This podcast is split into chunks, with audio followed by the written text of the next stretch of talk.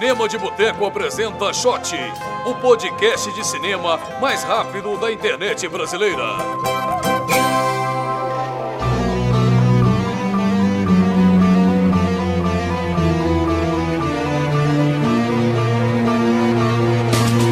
Olá pessoal, bem-vindos a mais uma edição do Shot, a algo de estranho na vizinhança. E quem é que eu vou chamar?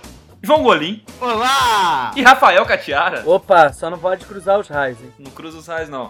Galera, nós vamos falar hoje de Os Caça-Fantasmas. Grande clássico que está completando agora em 2014 30 anos de idade. Vamos lá aí comentar o Caça-Fantasmas, a sequência Caça-Fantasmas 2, os boatos do Caça-Fantasmas 3, os desenhos e falar sobre Caça-Fantasmas, porque quem não gosta, né? É um- É mau caráter.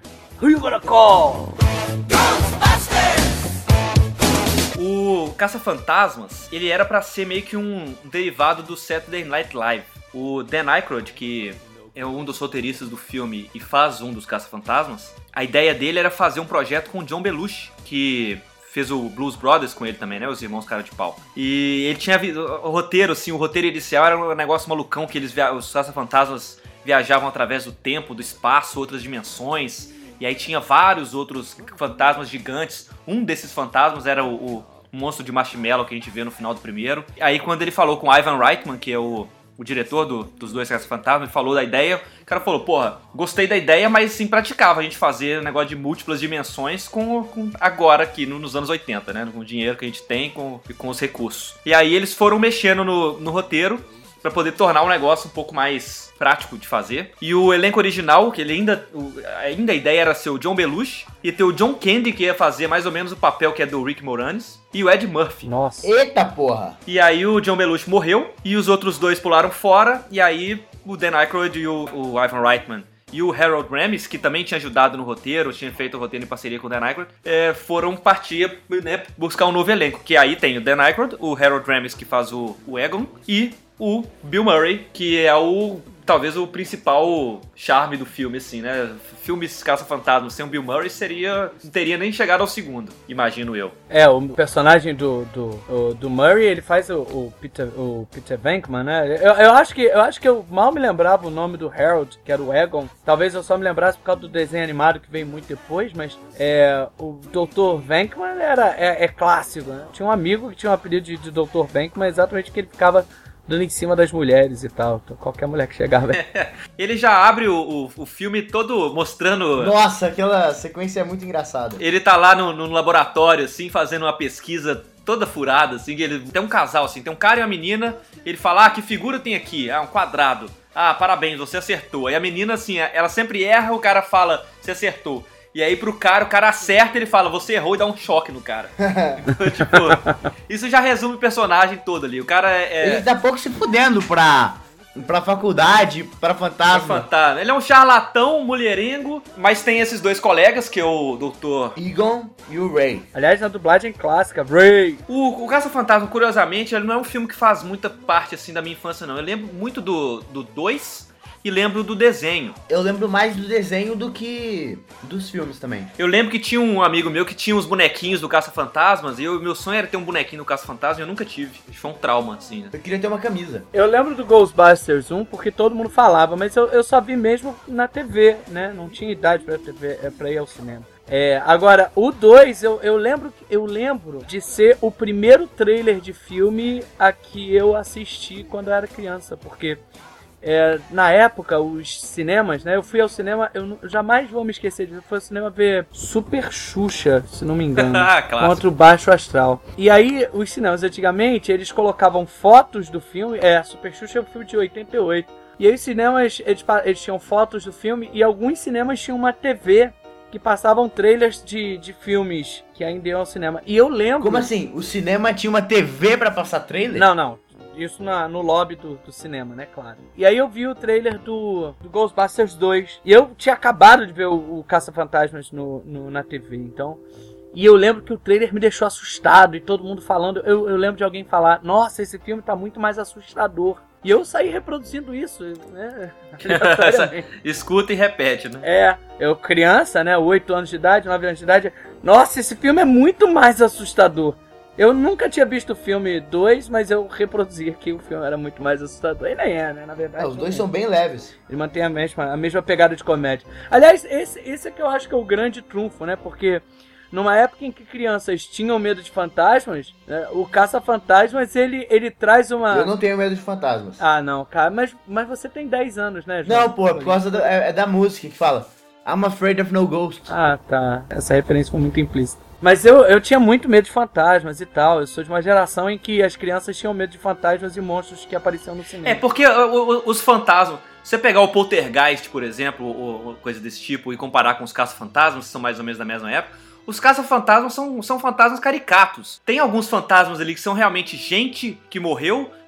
No começo tem uma cena lá na biblioteca, né? Que é, que é uma cena bem legal, aliás. Da biblioteca, exatamente. Aí mostra que é uma, é uma, uma senhora, assim, que vira uma velha super assustadora. E assim, tem alguns desses fantasmas que tem um formato humano mesmo, que são, são você vê lá, que são, teoricamente, são espíritos de pessoas que morreram. Mas tem outros, cara, que não são nada. Tipo assim, o grande vilão do filme é o tal do Dozer, que é um semideus de outra religião, de, do passado. Tem um Geleia, que é um... O que, que é aquilo? Um ser de geleia O verde. geleia. O geleia. o geleia é uma encarnação de geleia. Sempre... Uma encarnação de geleia, sabe? Aquele cachorro chifrudo lá. Um homem marshmallow, que é uma versão do semideus, que é. Sabe? Então, sim, tem pouco fantasma de verdade, assim. fan- De fantasma de verdade é ótimo. Mas, assim, fantasmas no sentido ghost, outro lado da vida. É, o saca? fantasma não é verossímil, né?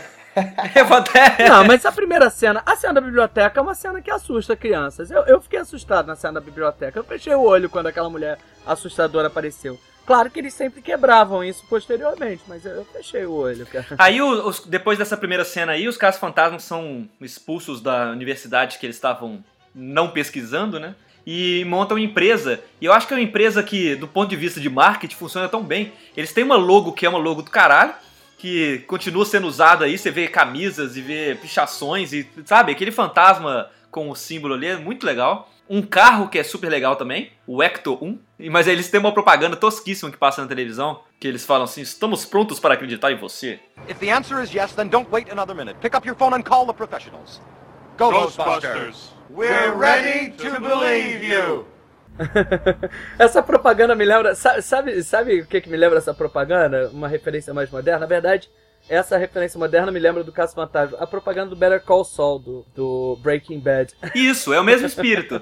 É o, o propositalmente tosco, assim, é. Mas que no universo do filme funciona, né? Porque eles, eles ganham uma grana lá fazendo. Aliás, o- o- esse filme, ele. Eu, eu revendo a. Eu revi o filme há poucos, há poucos dias, na verdade há poucos meses. Ele tem umas pontas soltas que. que né, são sem explicação, assim, que são fantásticas, né? Como eles saem da universidade, criam a, a empresa, como, como as pessoas chegam, quer dizer, tem- você tem, você tem uns buracos de roteiro. Eu acho que a década de 80 não estava muito preocupada em preencher, não, sabe?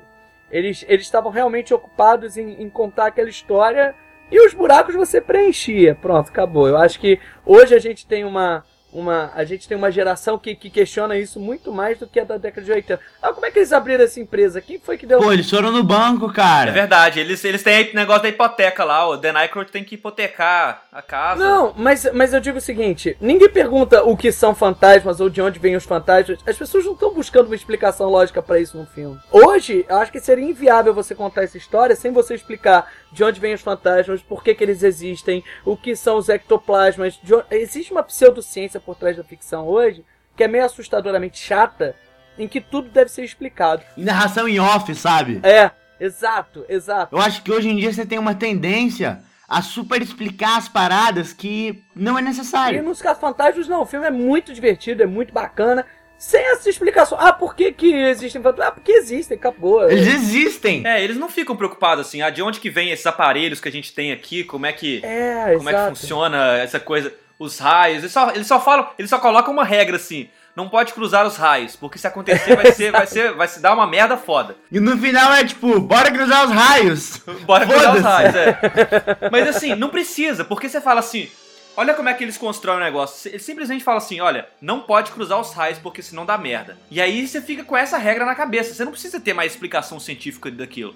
Agora, quando no final eles falam, vamos cruzar os raios, você fala, puta merda, agora fudeu. Agora. Porque você já criou. Você já, já, né, você já tem essa expectativa e não precisou dar nenhuma explicação pseudocientífica pra isso. E aquele raio não faz muito sentido, né? Porque ele não é reto. É tipo um raio É. curvo. É a coisa com a menor precisão possível.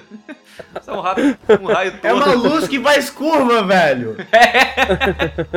Cara, tem uma outra cena muito assustadora no filme também que eu acho muito legal, que é a cena que tá a Sigourney Weaver no, na cadeira dela e começa a aparecer um monte de mão É. e sobe, agarra ela assim e leva ela pra. Aquela cena eu acho muito foda. Rapidamente, o que que acontece nessa cena mesmo? Eu lembro da, da cena, mas não lembro da Um sequência. monte, um monte de mãos que, que agarram ela e levam ela pra porta, assim. Basicamente. É só isso. Ah, ela tá sendo. perce- Ela tá sendo. Ela é a mulher mais azarada de Nova York, né? Porque nos dois filmes a maior ameaça sobrenatural que já atingiu a cidade vai justamente com ela. É verdade. E também ninguém quer explicação pra isso, né? Por que que é, É, por quê? É porque aquele quadro é sobrenatural, assim. De onde vieram aquelas galerias que tá saindo o lodo? Foda-se. Por que, que tem um semideus morando na geladeira da mulher? Foda-se. Na geladeira, né, cara? na geladeira. Mas enquanto a, a Sigourney Weaver tem a parte séria, né? É a parte científica ou mais próximo disso do filme. Você tem o Rick Moranis do outro lado, só de, de zoação, né, cara? O Rick Moranis é um personagem também muito zoado, né, cara? Ele é muito zoado. Ele começa loser e termina mais loser ainda, né? tipo, a curva Não, dele é cara, essa. não, até que não. Ele, ele, ele fica lá com a secretária deles lá. Isso é a- no 2. É no 2, é no 2. No primeiro ele sai lá, ele vira cachorro, depois ele, ele é ressuscitado e termina o filme com ele saindo assim e todo mundo tá aclamando os caça-fantasmas e todo mundo esquece dele. É, é, É é de dar- dó, assim. Ele é o personagem mais zoado, cara. Mas o Rick Moranis tem. Cara, saudade dele, né, velho? Ele, ele meio que aposentou, assim. Mas ele é, um É, cara que fazia muito bem esse papel de. Do, Loser, do né? meio, do meio loser, o cara meio esquisitão, tá indo querido encolher as crianças.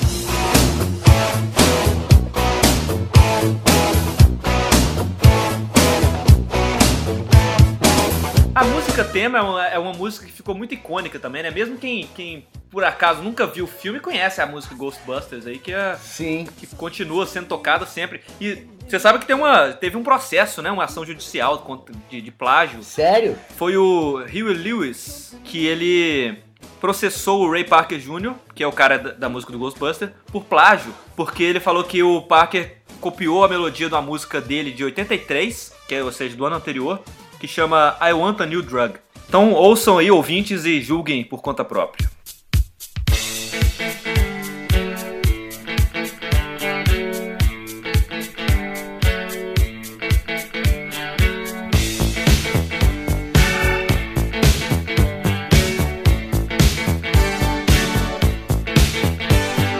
Caralho! E aí o, o Caça-Fantasmas foi um sucesso fenomenal, fez muito dinheiro, fez sucesso de crítica. O, o tava vendo aqui antes do podcast, o, o Roger Ebert deu três estrelas e meia pro Caça-Fantasmas, ele dá quatro, dava quatro no máximo. É. Então, e, e falou, ó, o filme é um dos raros exemplos de comédia que com efeito especial que mistura isso que, e consegue fazer isso direito e não sei o quê. Teve vários elogios pro filme. E aí, antes do segundo filme, teve o desenho. Ah, o desenho foi antes? Eu não me lembrava. O desenho foi antes, pois é. Aí o desenho, a história é o seguinte: o desenho ele chama The Real Ghostbusters, os verdadeiros caça-fantasmas. Porque da hora que saiu, olha como foi a história: saiu o, o filme Ghostbusters, e aí já existia uma série. é, que se não me engano no Brasil chamava Trio Calafrio, que chamava Ghostbusters, só que separado, assim, Ghostbusters, não era uma palavra só. Nos anos 50, por aí, 60. E aí, quando saiu o filme Caça-Fantasmas, a empresa que tinha os direitos desse seriado, que tinha nada a ver, falou, porra, agora vamos, vamos né, ganhar um trocado em cima. E fizeram um desenho chamado E Ghostbusters não tem nada a ver com o filme? que não tem nada a ver com o filme. E aí, o, o, o pessoal do, do Caça-Fantasmas lançaram um desenho que era com os personagens do Caça-Fantasmas, a mesma coisa, a mesma música, o mesmo cenário, a mesma coisa tudo. Só que aí, por causa desse, desse- dessa coisa que já tinha um outro desenho chamado Ghostbusters, e que tinha o direito de chamar um desenho animado de Ghostbusters, eles viraram The Real Ghostbusters. É, tinha um gorila nesse desenho, eu me lembro. Eu não leio muita coisa de nenhum dos dois desenhos, mas eu sei que o, o Geleia, que era um, um fantasma todo filho da puta nos, nos filmes, né? Ele era um, virou tipo um mascote dos caça-fantasmas. É, ele era um mascote, ele andava com ele. É, porque no primeiro o Geleia não é muita coisa. E no segundo, o Geleia dirige o ônibus, tá ligado? é. Teve, teve um plano de carreira, assim, não? Eu lembro que esse Ghostbusters separados aí, ele passava no SBT, enquanto o The Real Ghostbusters, que era o do filme, passava na Globo. Então, essa era a diferença fundamental para quem assistia. Você viu os Caça-Fantasmas? Qual? Do SBT ou da Globo? Só, só uma pergunta ainda sobre o primeiro. O desenho eu acho que, que sobrevive muito bem, assim, é, o que mantém a franquia muito bem é, por, por esse tempo em que ele é produzido. As crianças adoravam. Eu lembro que a gente se amarrava no, no desenho dos Caça-Fantasmas e adorava o Geleia, adorava fazer a voz do Geleia. O Geleia, inclusive, ganhou uma série spin-off. Ganhou, ganhou, exatamente. Não, é, no, no filme ele não tem voz, né? Mas no, no desenho ele ficava. Ele ficava, tinha uma voz meio esquisita, assim. E a gente ficava imitando. Mas, é, só, só pra, pra perguntar, vocês acham que o, o ritmo do primeiro Caça-Fantasmas ele, ele se mantém hoje em dia como, como ritmo de filme de ação?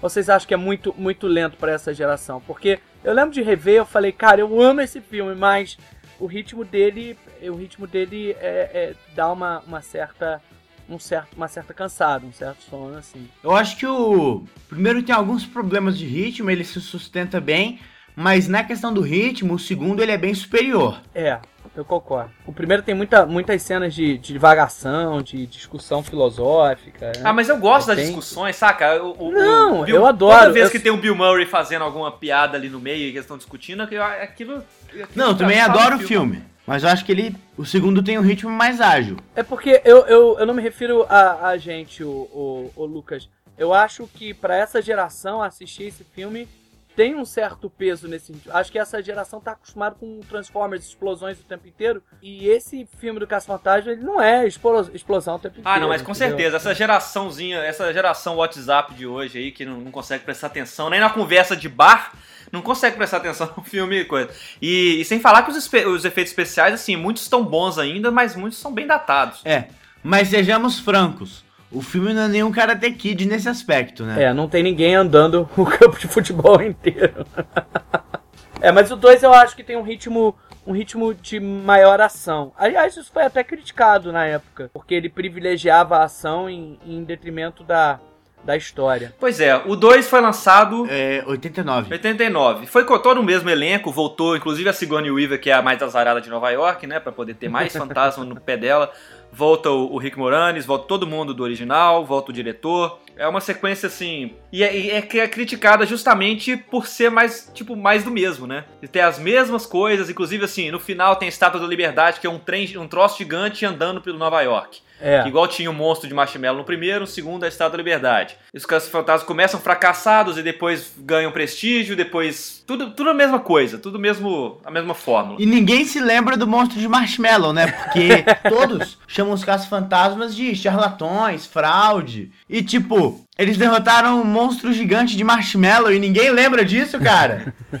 Eles estão falidos. Eles estão indo para aniversário de criança. É que no meio tempo apareceram os homens de preto em Nova York e apagaram a memória da galera. a cronologia é mais ou menos essa. Mas o, eu gosto muito do início do filme que tem o. Você mostra assim o que aconteceu cinco anos depois que é o tempo exatamente que se passa entre um filme e outro. E tá cada um, se o Bill Murray, o Peter Venkman tem um programa totalmente charlatão de, de coisa de paranormal, assim. E ele assume isso, né? Ele fala, eu sou uma fraude. Ó, e tem uma, lembrando aqui, tem uma, uma mulher no filme que fala que o mundo vai acabar em, no dia 14 de fevereiro de 2016. Estamos chegando. E aí o, o os outros dois lá vão pra festinha de criança. E aí eles estão lá, who you gonna call? É as criancinhas, hey man!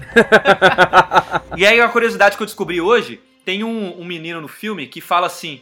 O menino já é mais um pouquinho mais crescidinho, não é pirralhinho igual os outros, não. Ele fala assim: Ah, meu pai diz que vocês são uma bosta. E aí um, uma outra mulher fala com ele: Que isso, Jason? Não fala isso não. Esse Jason, na verdade, é o Jason Reitman, que é hoje diretor do, do Up in the Air, Amor Sem Escalas, do Juno, de um monte de filme. Que ele é filho do, do Ivan. Aí se você pensar que ele tá falando assim, meu pai fala que vocês são uma bosta, ele tá falando do pai dele, que é o diretor do filme. Cara, né? isso é muito.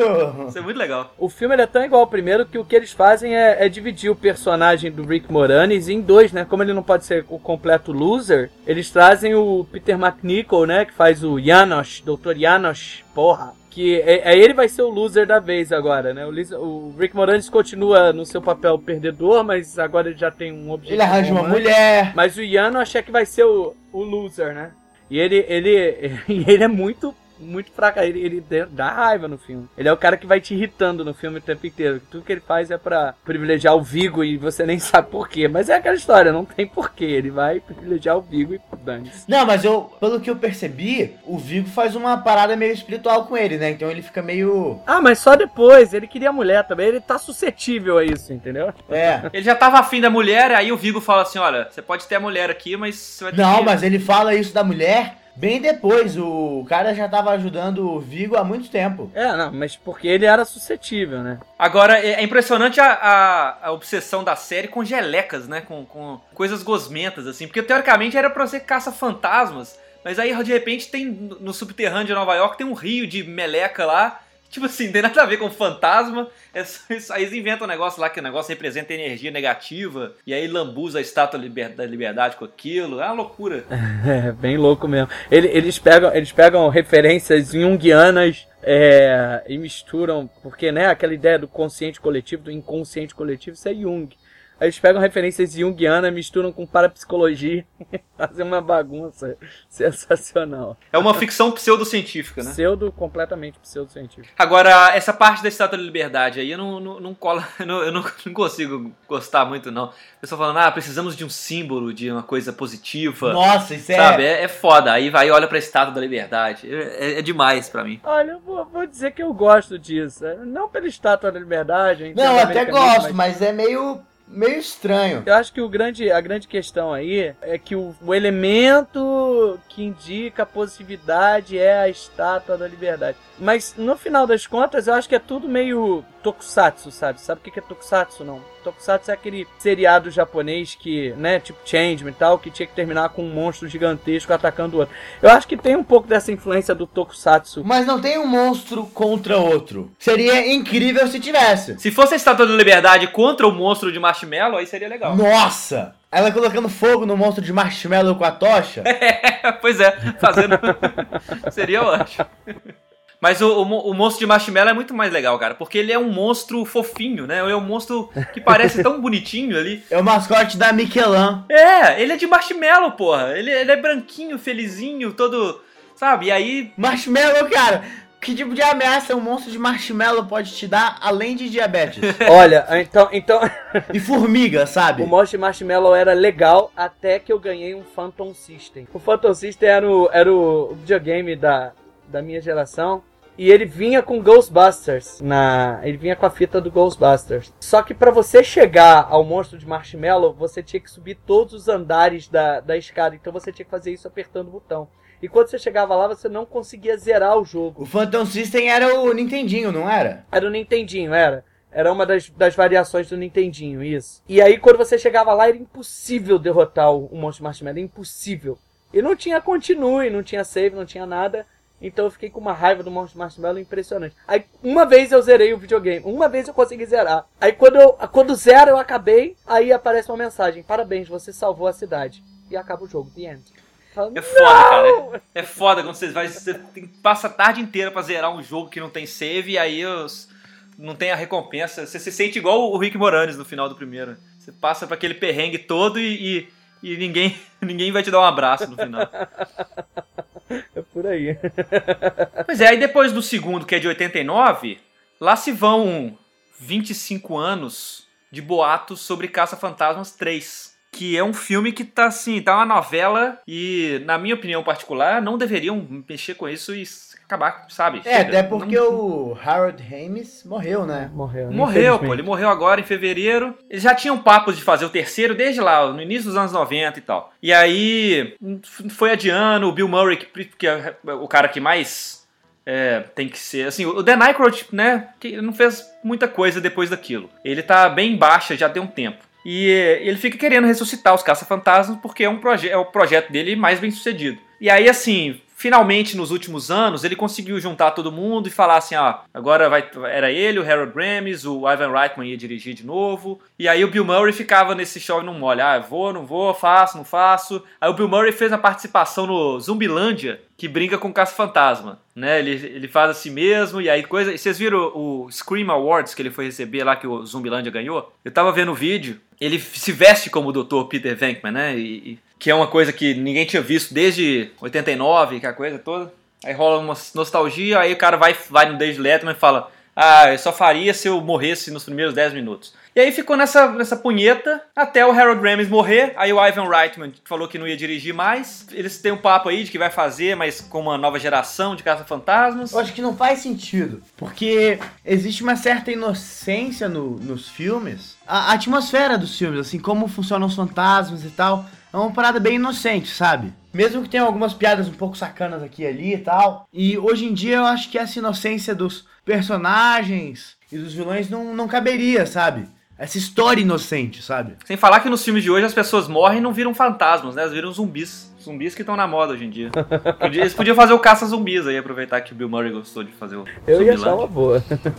Então, Katiara, você que é mais convidado, assim, né, do que eu e o Lucas, que a gente tá aqui sempre. Qu- quantas caipirinhas você dá pro primeiro filme? Primeiro filme, cara, 4,5 caipirinhas de 5. Ele é muito divertido, muito. E pro segundo? Olha, eu, eu gosto muito do segundo filme, eu gosto muito da trama. Eu acho que ele, o desenrolar ali tem algumas, alguns probleminhas, mas quatro caipirinhas pro segundo filme não é muito não, cara. É, é muito bom. E é isso aí, quem de vocês aí também não é, nunca assistiu Os Caça-Fantasmas ou não ou não assiste há muito tempo, assim, pega pra rever, cara, que é um filme que. São, são filmes que sobrevivem ainda ah, depois de tanto tempo. E aproveitando aí que o Caça-Fantasma tá celebrando 30 anos, eles lançaram um Blu-ray do primeiro há pouco tempo, que é em 4K. Então, eu não sei se isso é bom ou ruim, se, se viu aqueles efeitos dos anos 80 É, os efeitos melhor ficam- resolução ficam bem possível, se eles datados, ficam é. bons, não? É.